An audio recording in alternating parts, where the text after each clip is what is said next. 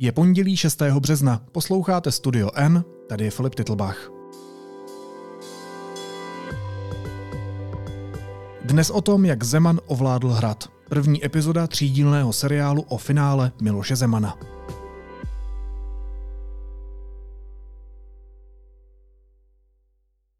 Březen 2013. Miloš Zeman se stal v pořadí třetím prezidentem České republiky. Za doprovodu slavnostní intrády Valentina Hausmana Vůbec poprvé si hlavu státu zvolili lidé napřímo. přichází zvolený prezident republiky Miloš Zeman do Vladislavského sálu a první, s kým se pozdravil, byla zpěvačka Lucie Bílá, která, jak víte, mu v kampani vyjádřila podporu. Tímhle jarním dnem začala nová éra hradní politiky. Éra, která se vyznačovala zesilováním vlivu prezidentského úřadu, ohýbáním ústavy, navazováním podivných kontaktů a vlastní zahraniční politikou, která se pod rouškou ekonomické diplomacie nezdráhala spolupracovat s totalitními režimy. A taky éra, která po deseti letech končí. Slibuji věrnost České republice. Slibuji, že budu zachovávat její ústavu a zákony. Slibuji na svou čest, že svůj úřad budu zastávat v zájmu všeho lidu a podle svého nejlepšího vědomí a svědomí.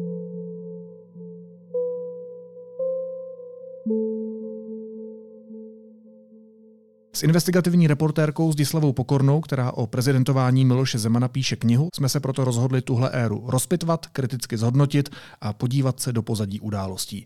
Tohle je první ze tří dílů podcastové minisérie Studia N o odcházení Miloše Zemana. Zdíšo, vítej, ahoj. Ahoj, moc dík za pozvání. Jak se Miloši Zemanovi podařilo před deseti lety ovládnout hrad? Tak byla to souhra událostí a toho, že Miloš Zeman poté, co v roce 2003 nezvládl eh, tu prezidentskou volbu a doslova se to stala jeho největší porážkou a následoval jeho odchod na Vysočinu, hmm. tak se ztratil z očí. I přesto, že měl i nadále vlastně vliv, protože na jeho pověstnou chalupu v Novém Veselí jezdili uh, zpříznění politici ze sociální demokracie nebo i z komunistické strany ten vliv si stále udržoval, ale dostal se na hrad především díky svému příteli po boku Miroslavu Šloufovi a jeho učňům Martinu Nédlému a Vratislavu Minářovi. Ale to, proč ovládl ten hrad před deseti lety, tak um, je potřeba se kouknout hodně zpátky do minulosti a popsat ty události tak, jak se děly, protože to bylo právě vyústění těch věcí, které se děly už od 90. let. Zkusíme se podívat víc do minulosti nebo to rozebrat uh, víc do hloubky. Já mám pocit, že česká historie zná takové tři Miloše Zemany. Uh, jeden je ten Zeman revoluční, druhý je Zeman v parlamentu a třetí potom tedy Zeman prezident. Tak když si je postupně rozebereme, tak jaký byl ten Miloš Zeman, kterého bychom právě mohli označit jako Miloš Zeman revoluční? Já bych začala už Zemanovým dětstvím, protože tam už... Jo, ještě dál bys šla. Já bych šla ještě dál, protože právě já, když jsem zkoumala to, jakým způsobem byl vychováván, co dělal, už když byl mladý kluk a jak se choval třeba ke svým spolužákům, ne na té devítilece, ale i na střední škole, on chodil na ekonomku, tak tam prostě už můžeš vidět rysy toho jeho chování, který potom extrémně přerostly a udělali z Miloše Zemana člověka, který je mstivej, mm-hmm. sebestřednej a prostě zlej. Ale ty rysy už tam byly eh, v tom raném dětství. Miloš Zeman se narodil v Kolíně v roce 1944 a vyrůstal v neúplné rodině. Vychovávala ho jeho matka a jeho babička. A byl to kluk, který byl extrémně osamocený, neměl téměř žádný přátelé ani kamarády a trávil čas jenom právě většinou se svou matkou. Svého otce viděl jenom jednou, a on potom ve svých pamětech, eh, jak jsem se mýlil v politice, popisoval, že ho proto vůbec nemrzelo, že jeho otec zemřel. Prostě mm-hmm. uh, nechápu, jak tady ten pocit můžeš mít vůči svému rodičovi, ačkoliv ho neznáš, ale on prostě byl chladný člověk už v tom svém dětství a tu svoji samotu utápěl v knihách. Což on právě v těch svých pamětech popisuje, že začal už jako malý kluk eh, číst knihy Karolíny Světlé nebo Shakespearea a dalších antických jako autorů což ho nicméně moc nebavilo, takže potom začal chodit do veřejné knihovny a ty knihy četl v Kolíně na Hřbitově.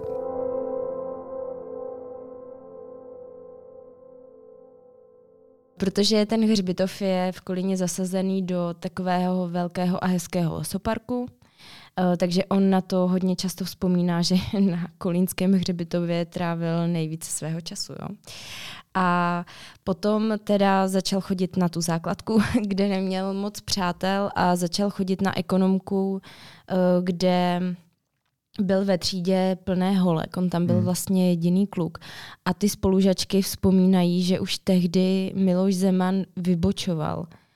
Ne tím, že by byl kluk, ale tím, jak se choval a tím, jak sebestředný byl a jak byl namyšlený.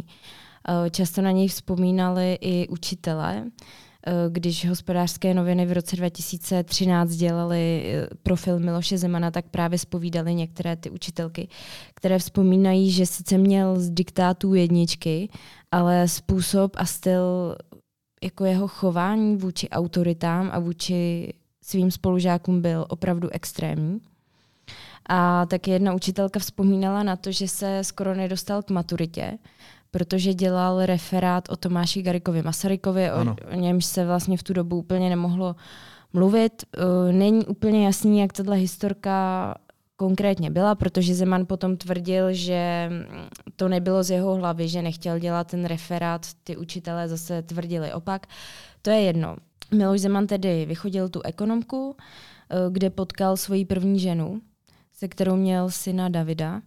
A díky tomu, eh, že prostě měl už problémy na té ekonomce, tak nedostal doporučení jít na vysokou školu. Takže začal pracovat eh, v Tatra Kolín, kde byl, myslím, že zhruba dva roky a potom nastal zlom v jeho životě a velký obrat, eh, když začal studovat na Národohospodářské fakultě na VŠE tady v Praze. Mm-hmm. A tam nastal u Zemana velký zlom protože on začal pracovat jako pomocná věda u filozofa Pavla Hrubého, který ho extrémně ovlivnil. Tradují i historky, že díky němu vlastně v roce 1968 později vstoupil do KSČ, což uh, není úplně jasný, jak to bylo, co byla ta hlavní motivace. Ale Zeman tehdy našel lásku k futurologii, což byl pojem, který eh, posléze v roce 1971 se změnil na prognostiku a pojem futurologie už se nemohla používat. Já taky, pokud se nepletu, tak on založil studentský futurologický klub tehdy. Jo. A to bylo právě jako jeho vášeň. A furt ale držel tu linku toho samotáře, který absolutně nedokázal projevit jakoukoliv úctu lidem, kteří uh, můžou být i třeba pod jeho úrovní nebo jsou slabší. Hmm, hmm. Dokázal vzlížet jenom k lidem, kteří jsou nějakým způsobem chytřejší než on, ale nedokázal mít empatii k lidem, kteří uh, mají nějakou tíseň nebo není jim zrovna úplně dobře, tak na něj vlastně vzpomínali i jeho vysokoškolští uh, spolužáci. No a právě tady když mu je zhruba před to, tou třicítkou, zajímá se o tu futurologii, tak nastává ten zlom, kdy Miloš Zeman vstupuje do KSČ, potom je tady doba normalizace a to jsou ty první roky, kdy Miloš Zeman se začíná nějakým způsobem vymezovat proti tehdejšímu režimu. On začal přispívat do různých filozofických plátků, kde kritizoval komunistický režim, Eh, teď mě třeba z hlavy napadá, že eh, vlastně kritizoval pojem ideologie, což bylo důležitý právě pro uh, tehdejší komunistický režim. Potom kritizoval i to centrální hospodářské plánování hmm. a vlastně obecně to, jakým stylem se ta ekonomika ubírá a měl víceméně liberální názory, který v těch svých článcích opakovaně popisoval, což ho stálo to, že neustále přicházel o práci. Faktem je, že každý měsíc, po který tento systém se udrží u moci, znamená jeden další rok po který se budeme vyhrabávat ze stále hlubší a hlubší propasti. A tenhle ten proces taky znamená, že jestliže se tento systém udrží dostatečně dlouhou dobu, potom jakýkoliv demokratický převrat, jakákoliv revoluce už nás odsoudí do role nově zaostalé země, kterou teď jsme. On ale si držel ty své hodnoty, i když prostě neměl peníze, neměl skoro vůbec nic, ale držel si ty hodnoty a dělal ze sebe vlastně bojovníka za pravdu a proti režimního uh, jako člověka.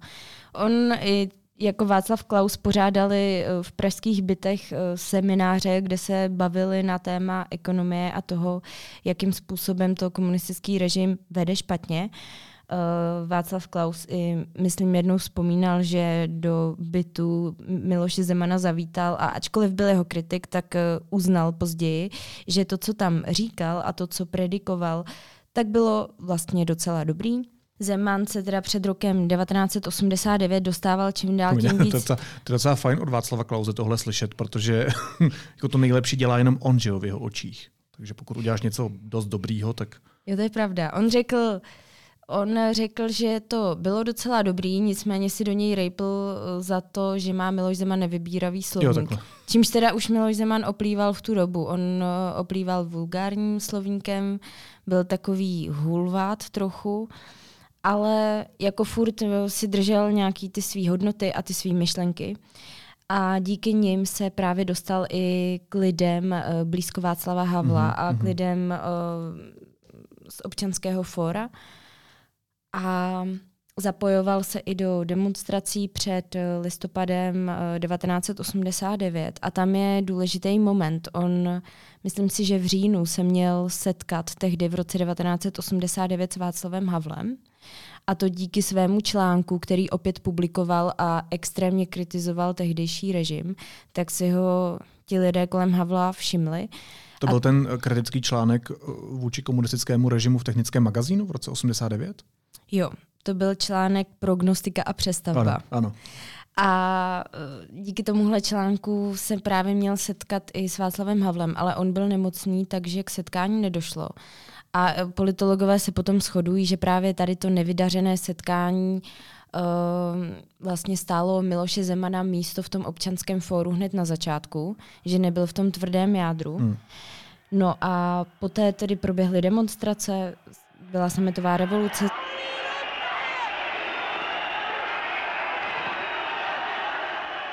Zeman eh, kriticky vystupoval na demonstracích, dá se jmenovat například demonstrace 25.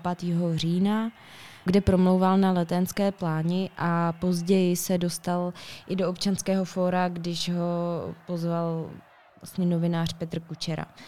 No a tohle bylo období Miloše Zemana před rokem 1989, kdy on ze sebe dělal eh, rebelujícího člověka, mm-hmm. bojující proti nedemokratickému režimu. Pak se Miloš Zeman částečně změnil. Eh, v roce 90 byl kooptován do federálního schromáždění, tady už se vlastně dostáváme k té éře Miloše Zemana, eh, kterou bych možná označil jako Zeman v parlamentu tedy. Jak se zesilovala ta jeho role po sametové revoluci, kdy právě nastartoval tu politickou dráhu už ve svobodné zemi? On v parlamentu působil jako velice výřečný poslanec, který ale zároveň extrémně inklinoval k alkoholu, což později eh, popisovala i celá řada novinářů, která s ním přicházela do styku. A bylo to v době, kdy on potom vedl Strakovu akademii, ale v parlamentu působil jako mladý muž, který má nějaké vize, eh, do určité míry pokračoval v těch svých myšlenkách, který měl i před rokem 1989 a přidal se k levici. On vstoupil do klubu sociální demokracie, která po roce 1989 opravdu nebyla moc populární. On, Miloš Zeman, i tu stranu, myslím si, že někde nazval, že ta strana je jako holka jako krev a mlíko mm-hmm. a holka tak nějak pro všechno, která uh, není moc viděna a právě on se jí snažil nějakým způsobem pomoci aby ta strana byla oblíbená a aby uspěla uh, v následujících sněmovních volbách. Takže to byl první krok, který byl důležitý, když uh, Miloš Zeman vstoupil uh, do toho klubu sociální demokracie a Později, v roce 1993, byl předsedou sociální demokracie. Až do roku 2001, docela dlouho, 8 let. Jo, docela dlouho a on se zasadil určitě o to, že sociální demokracie vzrostla a zároveň se ale zasadil i o to, že jsme tady měli pouze dvě strany, které hmm. tady po dalších deset let uh, vládly a vlastně se potom dostaneme asi i k té opoziční no, smlouvě a tak. Možná k tomu pojďme, protože to bylo obrovské téma tehdejší doby, protože právě v těch letech přišlo to téma opoziční smlouvy. Co se tehdy stalo? Jak vypadala ta spolupráce těch dvou největších stran, sociální demokracie a ODS v čele s Václavem Klouzem? Já kdybych to teda vzala trochu postupně, tak eh, v roce 1996 byly první sněmovní volby, ve kterých sociální demokracie extrémně Eh, jako posílila, nevyhrála. Vyhrál sice Václav Klaus a jeho ODS, ale oni byli druhý, myslím si, že měli zhruba 26% hlasů, což byl extrémní nárůst oproti tě před, těm předchozím volbám. A tady ty volby Miloš Zeman ovládl svým pověstným zemákem, což vymyslel právě Miroslav Šlou. Ten autobus jeho známý. Jo, ten autobus, kterým vlastně objížděl česká i moravská města. Autobus sociálních demokratů by měl při cestách za voliči najet 15 000 kilometrů. Předseda Zeman přiznal, že autobus není nápadem jeho, ale tajemníka pražské organizace Miroslava Šloufa. Obytný autobus Karosa, pokřtěný jako Zemák, zakoupili sociální demokraté za 250 tisíc korun v bazaru a za úpravy a vybavení zaplatili další 3 čtvrtě milionu. Zemák je synonymum pro bramboru. A vy všichni víte, že v této zemi některé skupiny voličů zajímají ceny základních potravin, ať už jsou to brambory, mléko nebo moučné výrobky. A jiné, jistě velmi početné skupiny voličů zajímají spíše ceny kaviáru a šampaňského. Takže to byly tyto volby, nicméně vláda Václava Klauze trvala jenom od roku 1996 do roku 1998 a poté se konaly předčasné volby, které tehdy ovládla právě sociální demokracie, která drtivě zvítězila, ale neměla eh, jít úplně s kým do té koalice. Takže, jak se zmiňoval, v roce 1998 eh, Miloš Zeman uzavřel dohodu s Václavem Klausem. Takzvanou... Prostě si plácli, i když Pro... byli na druhé straně uh, toho politického Prostě, boje. Uz, prostě uzavřeli smlouvu, která potvrzovala menšinovou vládu Miloše Zemana a bylo to posléze i doplněno tolerančním patentem v roce 2000, ale problém byl v tom, že parlamentní demokracie by měla fungovat tak, že tady máš vládu a opozici, která tě hlídá a oni tady to tím dokumentem hmm, to hmm. úplně smazali. Smlouva o vytvoření stabilního politického prostředí v České republice, tak je nazvána dohoda, kterou dnes dopoledne podepsali zástupci ODS a ČSSD. Miloš Zeman přitom zdůraznil, že smlouva má trvalou platnost. Podle Václava Klauze je podpis dohody důsledkem krize dosavadního modelu koaličních vlád. Protože opozice najednou neměla hlídat vládu, ale vlastně měla tiše podporovat. Takže tady ty eh, jako principy té parlamentní demokracie byly hodně narušeny. A za to byl i Miloš Zeman, i Václav Klaus extrémně eh, kritizováni, protože tím, že nedocházelo k soustavné kontrole vlády opozicí, tak eh, se rozbujela korupce, která posl- hmm. posléze oslabila nejen ČSSD, ale i ODS. Pracovně Miloše Zemana tady v budově poslanecké sněmovny poté lidé z vedení obou stran se trvali se sklenkou v ruce ještě asi půl hodiny v přátelském rozhovoru. Byli seriózní a šlo to v celku hladce. Liboval si nad čerstvě podepsanou smlouvou Miloš Zeman. No a je tohle ta doba, kdy se ukázalo, že eh, Miloš Zeman bude právě ten politik, který obchází pravidla, který si dělá, co chce, někdy možná i na úkor demokratických principů. Byl to právě tenhle rok, 98, kdy se to možná jasně ukázalo, když se právě plácl eh, z ODS Václava Klauze? Já si myslím, že do určité míry ano a že se právě v tomhle momentě ukázalo, jak moc pragmatický politik je Hmm. Že nemá vůbec problém s tím uh, týden hájit něco a řvát, že přece hájí demokratické principy a nikdy by je neobešel. A potom, když se mu to hodí, tak to ohnout. Tak to ohnout. A samozřejmě si to vysvětlí. Uh, a jak on sám později říkal, jen blbec nemění své názory, ale prostě ze Zemana se v tu dobu začínal stávat čím dál tím větší pragmatik, který neřešil úplně následky svých činů. To, co ho podle mě potom hodně zasáhlo, tak to byl jeho neúspěch uh, v nepřímé volbě, kdy se ucházel o hlavu státu. Ano, a to bylo v roce 2003. On rok předtím, v roce 2002, když skončil jako premiér, tak oznámil, že odchází na Vysočinu. Hmm. To bylo poprvé, co oznámil odchod do penze. No. Už je dávno. To už je dávno, teď to bude zase po třetí, tak doufám, že už se nevrátí zpátky teda jako do aktivní politiky. Ale tehdy v roce 2002 teda oznámil, že odchází a že se stahuje. Dokon... To je 20 let? To už je 20 let? No, to člověk uvědomuje, jak o tom mluví. Nesmrtelný. Nesmrtelný člověk. Nesmrtelný, no. A tam se skutečně na nějakou dobu stáhl. A potom on ve svých pamětech tvrdí, že za ním přišel Vladimír Špidla, mm-hmm. tehdejší premiér a předseda sociální demokracie a nabídl mu, jestli by nechtěl se ucházet o prezidentský post. Takhle to tvrdí Zeman, Špidla to teda takhle úplně netvrdí a neříká, že, že by tohle Zemanovi jako nabízel jako vážně míněnou nabídku. Hmm. Takže v tomhle se úplně neschodnou.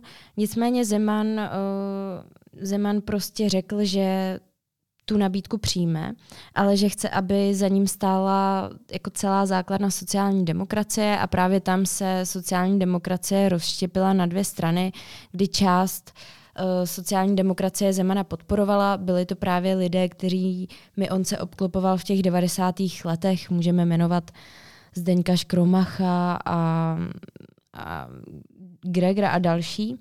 A potom tady stála ta uh, mladá klika sociální demokracie, jako byl Stanislav Gross nebo Petra Busková. Hmm.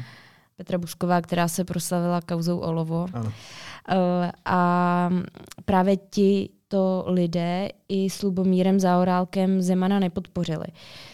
No a nastal rok 2003, Zeman neměl až tak úplně jako jednotnou podporu, ale nakonec si ho teda sociální demokracie zvolila, protože se přehlasovali ti lidi, kteří, eh, ktě, kteří ho nechtěli. Nicméně, když parlament tehdy v prvním kole volil eh, koho pošle na hrad, tak eh, Zeman vypadl už tehdy. Hmm, hmm. A nakonec uh, vyhrál Václav Klaus. Hmm. A Zeman odešel poraženě na Vysočinu zpátky a sebou si nesl extrémní hořkost a chuť se pomstít lidem, kteří ho nepodpořili. A vznikl později takový seznam zrádců, kde právě figuroval Stanislav Gross, Petra Busková a další, kteří se proti němu postavili. A myslím si, že tady ta zahořklost a touha se mstít v těch letech, kdy on ten čas na Vysočině trávil, bobtnala a proto se z něj stal um, později tak uh, jako neempatický a zlej člověk. Je pravda, že on dával často najevo, uh, že těmto lidem jak si tu svoji prohru nezapomene. Uh, když se stáhnul, když zmizel na tu svoji chalupu a vlastně to i chvíli vypadalo, že ta jeho politická cesta úplně skončila, tak jak se pak stalo, že ho někdo vytáhl z té Vysočiny a dostal ho na hrad. Právě v tomhle období, kdy on se stáhl, tak mu furt byl eh, po boku Miroslav Šlouf. Důležité jméno. Důležité jméno, když bych shrnula, kdo to je, Miroslav Šlouf eh, byl vysoký funkcionář uh, Socialistického svazu mládeže, uh, člen KSČ, byl to taky starosta Prahy 7, docela vysoce postavený funkcionář v rámci tehdejšího režimu. Hmm. A on se dostal do federálního schromáždění jako poslanec za komunisty.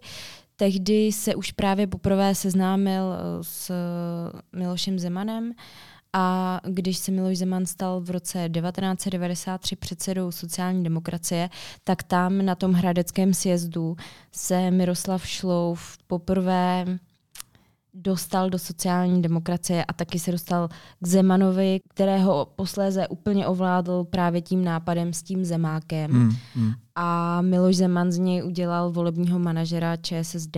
A už to jelo. A už to jelo. Potom, když se Miloš Zeman stal předsedou vlády, tak uh, Šlouf byl šéfem jeho poradců a právě Šlouf byl na takovou špinavou práci, protože on měl těsné vztahy s lidmi z českého podsvětí, můžeme jmenovat uh, Františka Mrázka a další.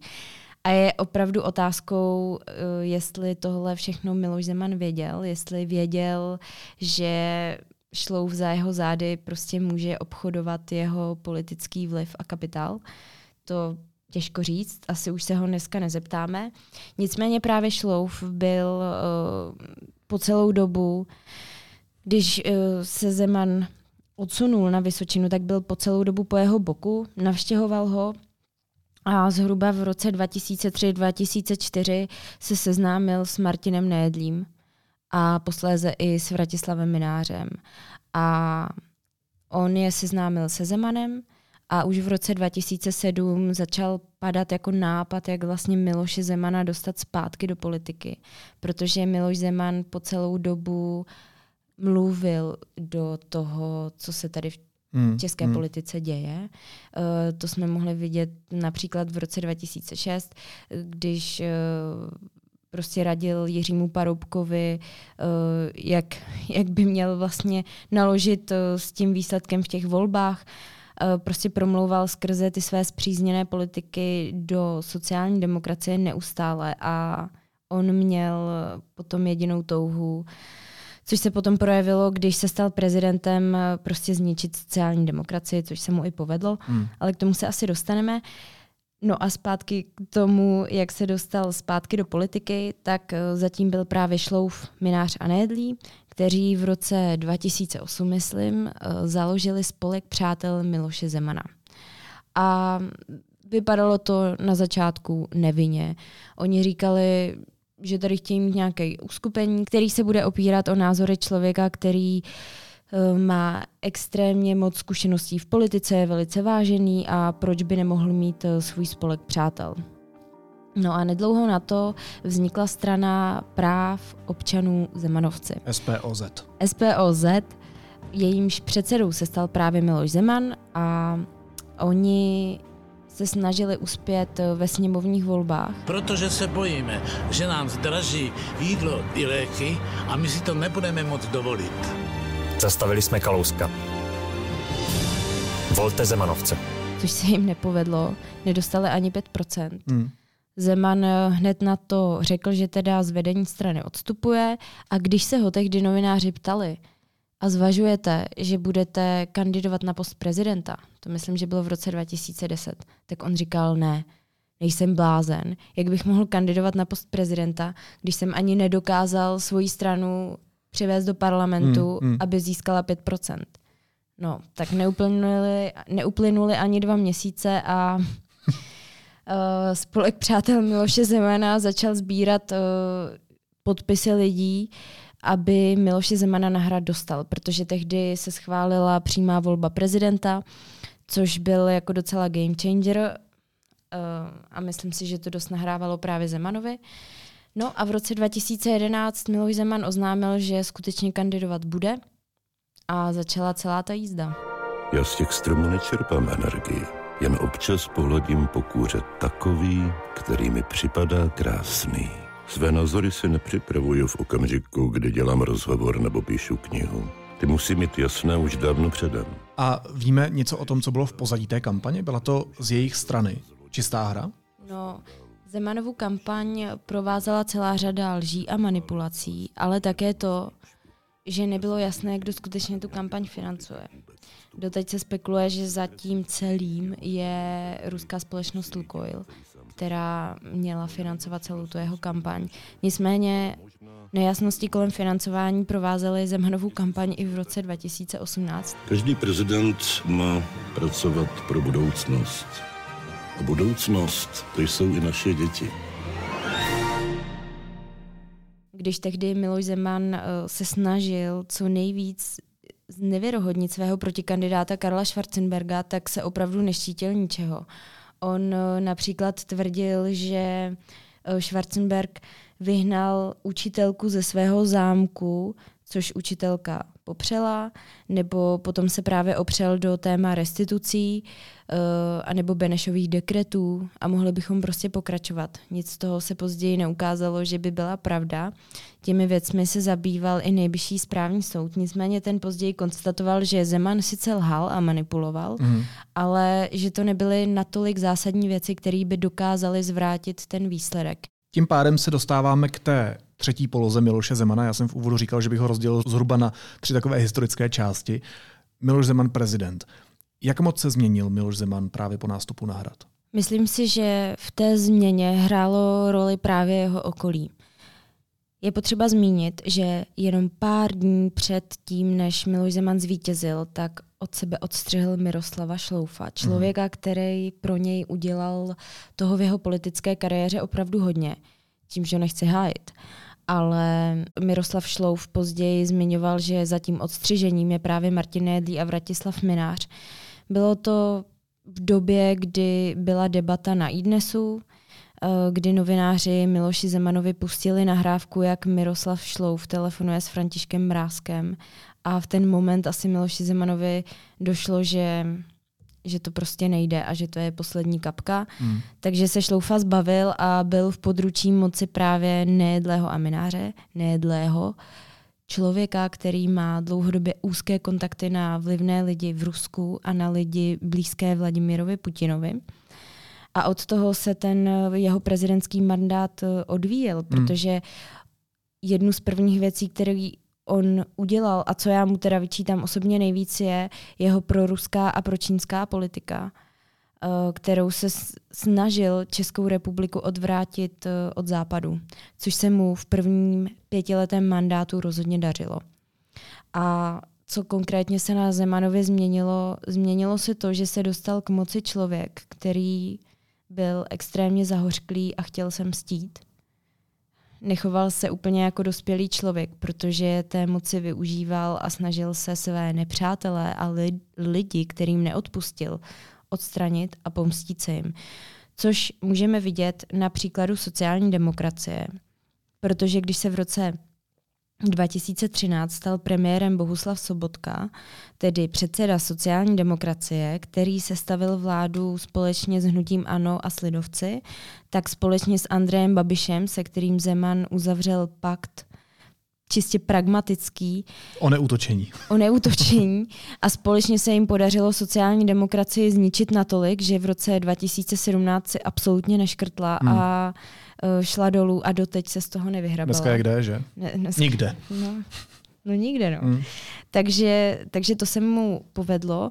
Nebyl to jenom on, uh, on se mstil i celé řadě dalších lidí, kteří ho třeba nepodpořili v té prezidentské volbě v roce 2003, mm. nebo kteří proti němu vystupovali kriticky. Takže a... využil tu moc využil tu moc a neměl žádnou sebereflexi a byl si extrémně sebevědomý, což eh, mu na tom nepřidával ani jeho vulgární slovník, takový hulváctví, nebo to, jakým způsobem extrémně věci zveličoval a dopouštěl se i lží, že jo? Hmm.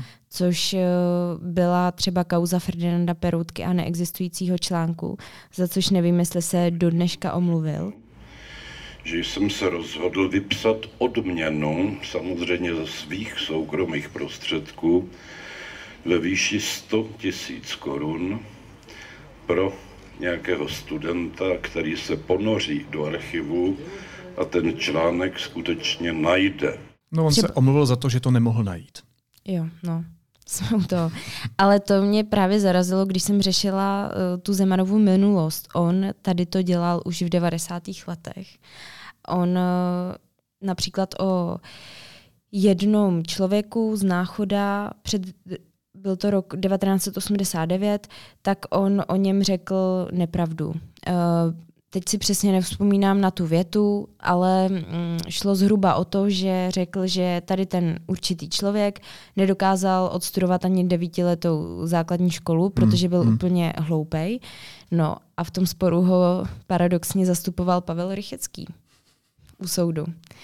A ten soud prohráli a Miloš Zeman se musel omlouvat, což vůbec nechtěl učinit. Hmm. Takže Miloš Zeman už se takhle choval jako v minulosti. Tady to jenom prostě nabobtnalo jiných rozměrů, protože není v pořádku, když se takhle chová hlava státu. Miloš Zeman teprve teď, v roce 2023, přiznal, že při jmenování úřednické vlády Jiřího Rusnoka v roce 2013 eh, mu šlo o snahu posunout Českou republiku k prezidentskému systému. To je něco, o čem se dlouhodobě spekulovalo, co tak analyzovali politologové a novináři, ale teprve teď to vlastně naprosto otevřeně přiznal on sám. On zkrátka využil toho mandátu, který měl z té přímé volby prezidenta eh, a choval se jako z mého pohledu přinejmenším jako v nějakém poloprezidentském systému, ač to tak u nás není. Žijeme v parlamentní demokracii. Dá se říct, že Miloš Zeman za těch deset let ohnul ten úřad prezidentský někam, kde dřív nebyl a kde ani nebylo zamýšleno, že by měl být? Já si myslím, že se o to stoprocentně snažil. Jak už si říkal, on to nakonec přiznal. Přiznal to na příkladu, když v roce 2013 jmenoval svou osobní vládu Jiřího Rucnoka bez jakékoliv uh, opory v parlamentu hmm. a naopak odmítl pravicovou vládu zaštítěnou většinou ve sněmovně. A to byl začátek toho jeho prezidentování, kdy si dělal, co chtěl, kdy mluvil do věcí, do kterých by dle toho systému, který v naší zemi je, mluvit absolutně neměl. A on do toho mluvil. Byl to člověk, který ohýbal ústavu, který odmítal jmenovat navržené ministry předsedou vlády. Můžeme to ukázat eh, na příkladu, kdy Miloš Zeman odmítal jmenovat vládou navržený uh, kandidáty na určité rezorty. Můžeme to prezentovat i na posledním příkladu, kdy prezident Miloš Zeman se snažil předčasně jmenovat předsedu ústavního soudu hmm. za Pavla Rycheckého, kterému končí mandát ale až v srpnu. On to chtěl udělat už teď. To byla šílenost šílenost a světe div se, koho chtěl jmenovat. Měl to být ústavní soudce Josef Fiala, kterého v roce 2012 kancléř Vratislav Minář prosazoval na post senátora za stranu SPOZ. Hmm. No nic, a, ale těch věcí, kdy Miloš Zeman posouval tu svoji funkci tam, kde absolutně být neměla, bylo extrémně moc a pomohl mu k tomu ale Andrej Babiš. Andrej Babiš, který se díky Zemanovi dostal na premiérský post a který s Milošem Zemanem společně utvořil spojenecký pakt. A společně tady ovlivnili českou politiku extrémně a právě i díky Babišovi se Zemanovi eh, podařilo tu svoji prezidentskou roli posouvat. A posouvat do toho, že mluvil úplně do všeho ačkoliv měl být v řadě situacích sticha a neměl do řady věcí vůbec mluvit, tak se mu to povedlo a provázelo to ten jeho prezidentský mandát především od roku 2018 dosud.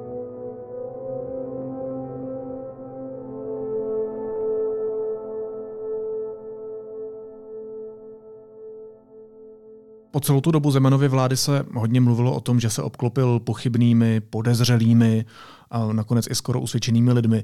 Mezi ty jeho nejznámější spolupracovníky, ty už si je zmiňovala, patřili Nejedlý, Minář, Šlouf, Ovčáček taky třeba. Možná ještě poslední otázka k tomu dnešnímu rozhovoru. Jaký byl vlastně jejich reálný vliv? Jaký byl reálný vliv Miloše Zemana v tom prezidentském úřadu? A jaký byl reálný vliv toho jeho okolí? Já si myslím, že ten vliv byl extrémní, ale Martin Nédlí i Vratislav Minář si vzali poučení od Miroslava Šloufa. Miroslav Šlouf totiž dělal možná jednu velkou chybu, kdy v 90. letech si například po jednání vlády, když byl uh, Miloš Zeman premiérem, tak si s ním sedl a říkal mu, co udělal špatně. Dával mu zpětnou hmm, vazbu, hmm, hmm. dával mu feedback a prostě se o tom spolu bavili. Minář i Nejedlí se rozhodli, že tady tou cestou prostě rozhodně nepůjdou a že nebudou Zemanovi kecat do věcech, o kterých je stoprocentně přesvědčený, protože věděli, že to nemá smysl. A že aby si ho udrželi a aby nad ním on i nadále držel tu ochranou ruku, tak si ho nemůžou až tak uh, naštvat. Takže byly momenty, které se týkaly Zemanových politických her, do kterých mu prostě nekecali. Hmm.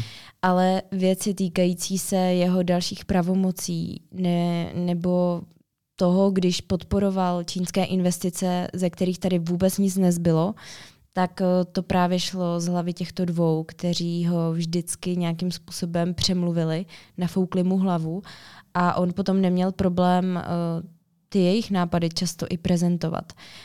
Neměl problém taky s nápady, které uh, se klonily k proruské politice. Neměl problém lobovat potom za věci, ačkoliv uh, to ohrožovalo českou bezpečnost.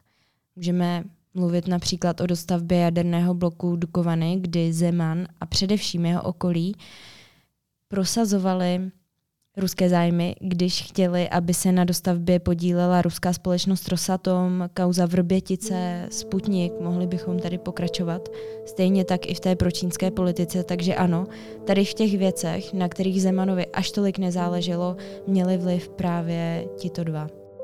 Děkuji jak těm, kdo mě volili, tak těm, kdo volili mého protikandidáta, zvláště tady v Praze, protože právě to je demokracie.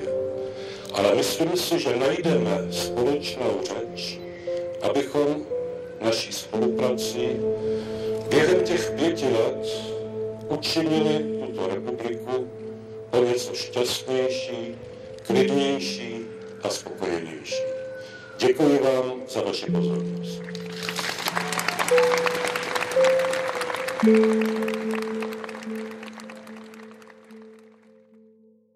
Budeme pokračovat, protože o Zemanovi a jeho kamarádech budeme mluvit v druhé epizodě minisérie Studia N o odcházení Miloše Zemana už zítra. Teď se s tebou zdíšo loučím, měj se hezky, ahoj. Ahoj, díky moc za pozvání.